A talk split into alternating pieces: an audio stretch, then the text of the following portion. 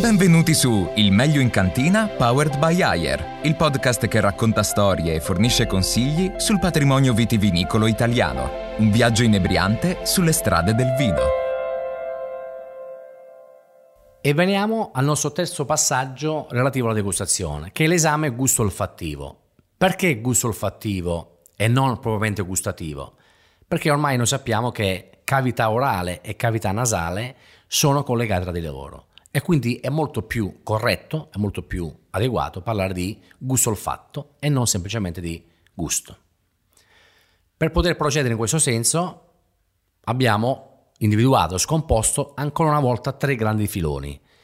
Quali sono? Le sensazioni saporifere, le sensazioni tattili, le sensazioni aromatiche o retronasali. Quindi tutte e tre contribuiscono in modo netto, in modo significativo, in modo ampio alla degustazione del nostro vino quando viene introdotto in bocca. Partiamo dal primo filone, dal primo cardine, che sono le sensazioni saporifere. Beh, noi siamo in Occidente e come cultura occidentale in genere noi individuiamo quattro sapori fondamentali, che sono il dolce, l'acido, il salato e l'amaro. Ciò non toglie che esistono altri sapori fondamentali per altri tipi di cultura, di filosofia, che certamente interessano il nostro vino. Per quanto riguarda il sapore dolce, ci riferiamo in particolare a un residuo di zucchero nel nostro vino e quindi ovviamente avremo una eh, percezione in questo senso. Per quanto riguarda il sapore acido, ricordiamo che il vino è una bevanda idroalcolica in ambiente acido. Ricordiamo che ha un pH più o meno compreso tra 2,7, 2,8, 3,2, 3,3 e quindi ovviamente siamo in quel tipo di ambiente. Di più bisogna aggiungere che l'acidità è l'elemento più importante del nostro vino. Noi sappiamo che l'uva ha diversi componenti e quando giunge a maturazione ha un ottimo equilibrio dei diversi acidi. L'acido più importante è quello tartarico, è quello più abbondante, tendenzialmente quello più dolce rispetto agli acidi organici presenti e ovviamente fa sì che il nostro vino possa crescere, possa maturare, possa evolvere al meglio e ovviamente man mano che l'acidità diminuisce, perché purtroppo diminuirà, il nostro vino andrà incontro a una deterioramento e quindi alla morte. Abbiamo l'altro sapore fondamentale che è la sapidità, in realtà ci, ci si ispira in questo senso soprattutto al tipo di sito, al tipo di terreno, al tipo di luogo in cui la nostra vite viene coltivata e in genere ci sono delle zone che conferiscono più sapidità alle uve rispetto alle altre. Parliamo di terreni per esempio vulcanici, terreni depositi magmatici, piroclastici, magari bacini lacustri prosciugate, correnti marine, dove c'è molto calcare per esempio, calcare anche di diverse aree geologiche. Certamente tutti questi tipi di terreni in genere conferiscono una sapidità piuttosto spiccata alle uve e quindi al vino che se ne produce. Altresì anche il tipo di vinificazione può incidere in questo senso. E la sapidità è molto importante, che contraddistingue ancora una volta i migliori vini del mondo. L'altro aspetto importante è l'amaro. Eh, è un sapore fondamentale, ma quando noi parliamo di amaro vero e proprio, bisogna ricordare che nel vino è un difetto. Quindi non parliamo di una birra dove valutiamo l'amaro senza porci nessun problema. Se un vino è propriamente amaro, certamente è un difetto. Quindi possiamo dire che è dolce e non c'è problema, non possiamo dire che è amaro. Cosa diversa da una tendenza ammandorlata, una tendenza amarognola, che per esempio è tipica di alcuni vitigni aromatici, oppure per esempio di alcuni vini rossi magari affinati, lungamente invecchiati, dove questi tannini, questi polifenoli polimerizzano e danno in bocca quella sensazione un po' amaricante, un po' piacevolmente amaricante, ma una cosa diversa rispetto all'aggettivo netto distinto di amaro. E veniamo al nostro secondo cardine per quanto riguarda l'esame gusto-olfattivo, che sono le sensazioni tattili. Tutte quelle stimolazioni boccali, possiamo chiamarle, che contribuiscono al gusto complessivo del vino. Per esempio, una su tutte è lo pseudocalore, quella sensazione di causticità, di idratazione, di vigore che noi sentiamo quando assaggiamo un calice di vino. Quello dovuto nient'altro che alla presenza di alcol etilico. Quindi l'alcol etilico ha questo tipo di sensazione quando noi assaggiamo un vino. Qualcos'altro è dovuto certamente al senso di pizzicore, di pungenza e non ci riferiamo in questo senso al contenuto di CO2 presente nel vino. Quindi quando assaggiamo un vino spumante o un vino frizzante c'è questa, no, questa incidenza un po' quasi piccante, in realtà di pizzicore, che assomiglia, possiamo dirlo, a quando assaggiamo un bicchiere di acqua minerale piuttosto fredda, quello un po' il senso di pizzicore, ed è una sensazione tattile. Un'altra sensazione tattile da aggiungere certamente è, per esempio, la pienezza, il corpo, cioè il peso specifico del vino che assaggiamo in bocca. Tra un vino leggero e un vino corposo non abbiamo per forza differenze di sapidità, acidità, eh, dolcezza, ma semplicemente si parla di sfericità del vino, come il vino si appoggia in, nella nostra cavità orale, come viene palleggiato, in modo più o meno acquoso, per utilizzare un estremismo, in modo più o meno, diciamo, denso, consistente, oleoso, per utilizzare un altro estremismo. Un ulteriore elemento tattile certamente è dedicato alla morbidezza. Quando noi parliamo di morbidezza del vino, in genere parliamo di zuccheri senz'altro. In genere abbiamo anche vini senza zucchero, dell'alcol senz'altro, ma possiamo avere dei vini con alcol piuttosto basso. Parliamo in genere di polialcoli, quindi alcoli superiori, certamente il più importante è il glicerolo o glicerina, che anche qua ce l'abbiamo sia nel modo di condurre la viticoltura, sia in alcuni interventi che facciamo in cantina. Quindi possiamo sviluppare maggiore glicerina in questo senso e quindi la sensazione che abbiamo in bocca è quello che io chiamo spesso quella sensazione che si ha quando si addenta una fetta di pane bianca spalmata di burro. Quello è un po' la nostra morbidezza che avremo in bocca. E poi procediamo con il terzo filone per quanto riguarda l'esame gusto-olfattivo, che sono le sensazioni retronasali o retroolfattive o aromatiche. Noi abbiamo detto che cavità orale e nasale sono collegate, quando assaggiamo il vino in bocca in realtà abbiamo una depressione, la renofaringe spinge l'aria calda verso l'esterno e l'aria fredda verso l'interno. Quindi noi spesso abbiamo anche un'amplificazione aromatica, semplicemente perché se per esempio assaggiamo un vino a 10 gradi, nel momento in cui lo introduciamo in bocca, avendo una temperatura corporea più alta, il vino certamente si riscalda e quindi potrebbe dar luogo a ulteriore, diciamo, sensazione di tipo aromatico. Da premettere e da ricordare comunque che in genere in bocca molti aromi si perdono, semplicemente perché la bocca, come spesso mi piace ricordare, si prende gli analitici, che sono semplicemente le morbidezze di bocca e le durezze di bocca. Quindi se ritroviamo alcuni aromi, bene, se ne prendiamo qualcuno ce ne faremo una ragione, non è particolarmente importante. Ovviamente il grande vino, il vino importante, il vino prestigioso, il vino ambizioso, certamente ha bisogno di, diciamo, palesarsi anche da un punto di vista di lunghezza dei profumi in bocca.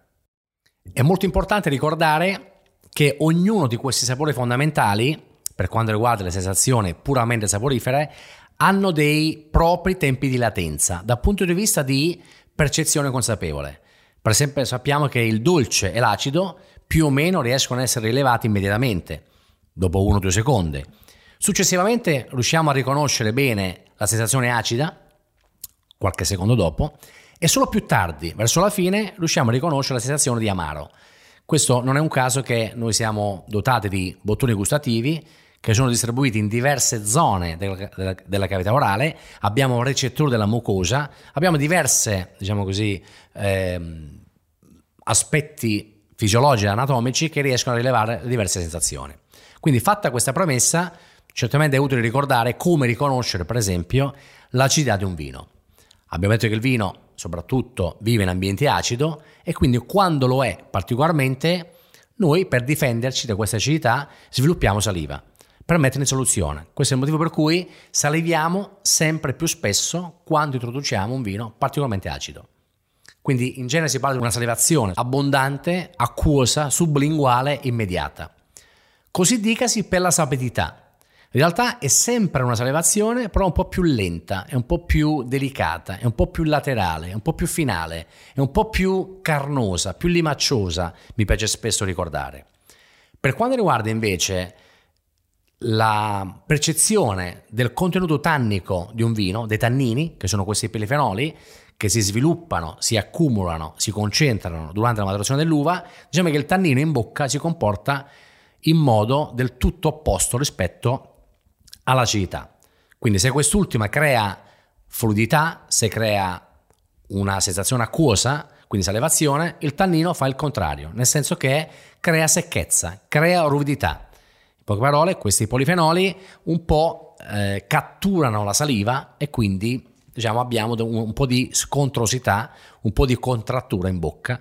Questo è il motivo per cui abbiamo una secchezza più o meno pronunciata. È chiaro, quanto più tannico il vino, avremo una rugosità quanto più assertiva, quanto più prolungata. Vini meno tannici, con poco contenuto di tannino, avremo per esempio una secchezza certamente più lieve, più accennata, più sfumata. È bene ricordare, per quanto riguarda questi tannini, che in genere in un vino giovane sono piuttosto performanti, piuttosto esuberanti nello stesso vino che magari va incontro a una certa evoluzione, un certo invecchiamento, diciamo che loro polimerizzano, come si suol dire. In realtà si legano in catene più lunghe, più stabili e quindi diventano più gentili, più aggraziati. Questo è il motivo per cui sentiremo meno esuberanza dal punto di vista del, della rugosità e una gradevolezza, se così possiamo chiamarla, un po' più definita, un po' più sciolta, più lineare per quanto riguarda il nostro tannino. Ovviamente, sempre per quanto riguarda il capitolo dei tannini, è utile ricordare che non, le, non tutte le uve, non tutti i vitigni hanno lo stesso contenuto di tannini. Per esempio, in Italia noi, noi, sappiamo che il nebbiolo, l'aglianico, il montepulciano, il refosco, lo schioppettino, il tazzalenghe, il pignolo, quindi tutti i vitigni più o meno noti, sono ricchi di tannino. Altri vitigni invece pur avendo questo corredo, non è lecito in un certo senso riconoscerlo. La schiava certamente è una di queste, la vernaccia è una di queste, la lacrima di monodalba è una di queste, quindi abbiamo dei vitigni certamente più gentili in questo senso. È utile ricordare che esistono i tannini delle uve, quello che noi conosciamo, ma esistono anche i tannini delle botti. Sono tannini diversi, un po' più, diciamo, lunghi, un po' più gentili, un po' più stabili, meno astringenti in questo senso. Allo stesso modo, in genere, noi valutiamo il tannino per quanto riguarda la degustazione di un vino rosso, perché è in genere lì che abbiamo una cessione importante di questi polifenoli. Ciò non toglie che i vini bianchi siano privi di tannini, anche lì ci sono, però sono diciamo, in forma più debole, certamente meno sintetizzati e quindi per convenzione, dal punto di vista di attribuzione di un percorso logico, in genere non valutiamo il tannino nel vino bianco. E quindi finalmente abbiamo sviluppato il nostro vino, abbiamo percepito le morbidezze, abbiamo percepito le durezze, abbiamo percepito le sensazioni tattili, le sensazioni aromatiche, non ci resta che fare una sorta di sintesi dell'analisi, ma molto importante ovviamente. Dobbiamo valutare l'equilibrio. Spesso mi piace ricordare che l'equilibrio è un po' la parola magica. Io spesso associo l'equilibrio un po' alle persone. Una persona può essere alta, magra, magari costituzione diversa, potrebbe essere estroversa, introversa non c'è dubbio che una persona non può essere priva di equilibrio. Stesso discorso per un vino, né più né meno. Quindi un vino potrebbe essere più o meno morbido, più o meno dolce, più o meno acido, più o meno aromatico, più o meno tannico, ma non si prescinde da quello che è la sua piacevolezza, la sua gradevolezza, la sua attraenza in questo senso. Ovviamente entriamo in un campo piuttosto minato, nel senso che spesso invadiamo quello che è un po' l'affettività, il gusto personale che ricordiamo c'è sempre, viva Dio, guai se non ci fosse, però dobbiamo cercare un po' di, come dire, approfondire un po' meglio, di attenuare quelle che sono queste interpersonalità in questo senso. Quindi spesso si dice non è buono ciò che è buono, ma è buono ciò che piace, per parafrasare magari un altro detto. E invece io dico che invece è proprio buono quello che è buono. Questa è un po' la differenza. Vuol dire che l'equilibrio esiste come, ma chi lo stabilisce? È un po' una sorta di qualità nella qualità o di piacevolezza nella piacevolezza. Quindi è chiaro che dobbiamo sempre vincolarlo a una tipologia di vino. Per esempio, se noi stiamo degustando vino spumante, per definizione uno spumante si fa con uve piuttosto acide e quindi se, se avvertiremo un'acidità un po' più spiccata, però pulita, gentile, aggraziata, che non è prepotente, non è sbilanciata appunto, consente di sentire altre sensazioni, magari a livello aromatico, potrebbe essere la floralità, il fruttato, lo speziato, il tostato, allora vuol dire che una città cosiddetta orientata con piacere e proporzione e quindi quel vino sarà in una fase di equilibrio. Diversamente, se è una città un po' troppo attoriale, quindi troppo prevalente, è chiaro che parliamo di qualcosa di diverso. Qualcos'altro possiamo, per esempio, semplificarlo per un vino rosso, quindi col tannino. Quindi in genere parliamo di un, co- un corredo tannico piuttosto importante, quindi un tannino incisivo, abbondante, eh, eloquente, ma se è un tannino seppur assertivo che ci consente di sentire magari dei gruppi aromatici, magari un po' di frutta, un po' di spezie, un po' di tostatura, eh, un po' di floralità, eh, magari è gentile nella percezione anche dell'acidità, quindi della salivazione, certamente parliamo di un vino rosso, seppur tannico, però che vive una fase di equilibrio piuttosto definita. Diversamente, se il tannino è abbondante, eloquente, assertivo, ma troppo astringente, nel senso che non è di buona qualità. Perché ricordiamo che il tannino, noi valutiamo in genere la quantità, ma poi purtroppo esiste la qualità del tannino. Quanto è dolce, quanto è maturo, quanto è saporito. Tutto ovviamente si rifà al momento della vendemmia. Se la vendemmia è stata effettuata da un punto di vista di maturità delle uve e quindi di maturità del tannino, certamente potrò apprezzare una incisività tannica in un vino giovane, del vino giovane, ma poi certamente si diventerà molto più gentile e più aggraziata. Diversamente, se ho utilizzato un'uva non proprio adeguata, non perfetta dal punto di vista della polifenolica o dell'accumulo del tannino, certamente quel tannino, anche dopo diverso tempo, dopo diversi anni, sarà ancora piuttosto astringente, piuttosto verde, piuttosto terroso, piuttosto squilibrato e quindi valuteremo un equilibrio diverso in questo senso. Per esempio, potremmo parlare di un passito, un vino dolce, prodotto con uva passite. Beh, le uva passite in genere concentrano i propri componenti, ma per definizione un vino passito ha tendenza dolce. Se ha una dolcezza, diciamo, moderata, seppur dolce, non, ost- non ostentata, non prepotente, allora probabilmente che io valuterò l'equilibrio nell'ambito della tipologia di vino dolce. Questo è un po' il concetto. Un altro esempio potrebbe essere fatto con un vino liquoroso, in quanto liquoroso è stato aggiunto dell'alcol e quindi può darsi che avrò a che fare con un vino 18, 19, 20, 21, 22 di alcol. È chiaro che se è un alcol ben inserito, come piace ricordare, che fa sì che tutte le altre componenti aromatiche non si riescano a riconoscere, a sentire, a essere piuttosto attraenti, possiamo parlare di un vino che vive una fase di equilibrio per quella tipologia. Diversamente, se è un'alcolicità piuttosto poderosa, allora parliamo di altro. Mi raccomando, quando noi parliamo di, per esempio, di alcolicità, non ci riferiamo al contenuto di alcol effettivo, ma a quello che si percepisce come alcol. Quindi il segreto del vino è assaggiare un vino classico a 15-16 gradi e non sentire l'alcol. Diversamente, un vino sbagliato, un vino squilibrato, potrebbe avere un alcol a 11 o a 12 e magari essere troppo invadente. Vuol dire che c'è qualcosa che non va sia come supporto dell'alcol, sia come bilanciamento dell'alcol stesso. Ovviamente abbiamo sviluppato a sufficienza il nostro vino, non ci resta che andare verso quello che è la sintesi dell'analisi, cioè di tracciare un profilo complessivo e possibilmente un profilo specifico eh, indicativo del vino che noi stiamo degustando. Beh, certamente ci tocca valutare la qualità. La qualità significa eh, tutto quello che il vino ha saputo esprimere nel bicchiere dal punto di vista dell'assaggio, tutto quello che è inerente alla definizione aromatica, alla piacevolezza tattile, alla gradevolezza saporifera, alla tepicità, magari alla, alla persistenza, alla rispondenza a un vitigno, una varietà, eccetera, eccetera. Quindi una serie di parametri sicuramente molto importanti per quanto riguarda la qualità. Però io spesso amo dire, amo affermare, amo ripetere che la qualità non esiste. Ovviamente non è una definizione a cui credo, in realtà non ci credo proprio per nulla, ma è una provocazione. La qualità esiste e come, ma chi la stabilisce? E sembra molto difficile poter vincolare una qualità. Quindi, ancora una volta, rischiamo di contaminare una valutazione affettiva di piacevolezza propria rispetto a quello che è la qualità intrinseca, univoca, assoluta, esclusiva del vino stesso.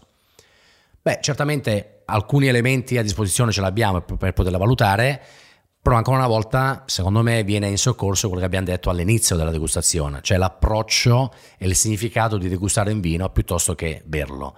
Quindi semplicemente conoscere quanto più possibile i territori, i vitigni, le annate, eh, le versioni, le climatologie, i terreni, tutto questo accrescono la nostra consapevolezza nella degustazione e quindi meglio ci fanno valutare la qualità eh, più o meno verosimile di un vino.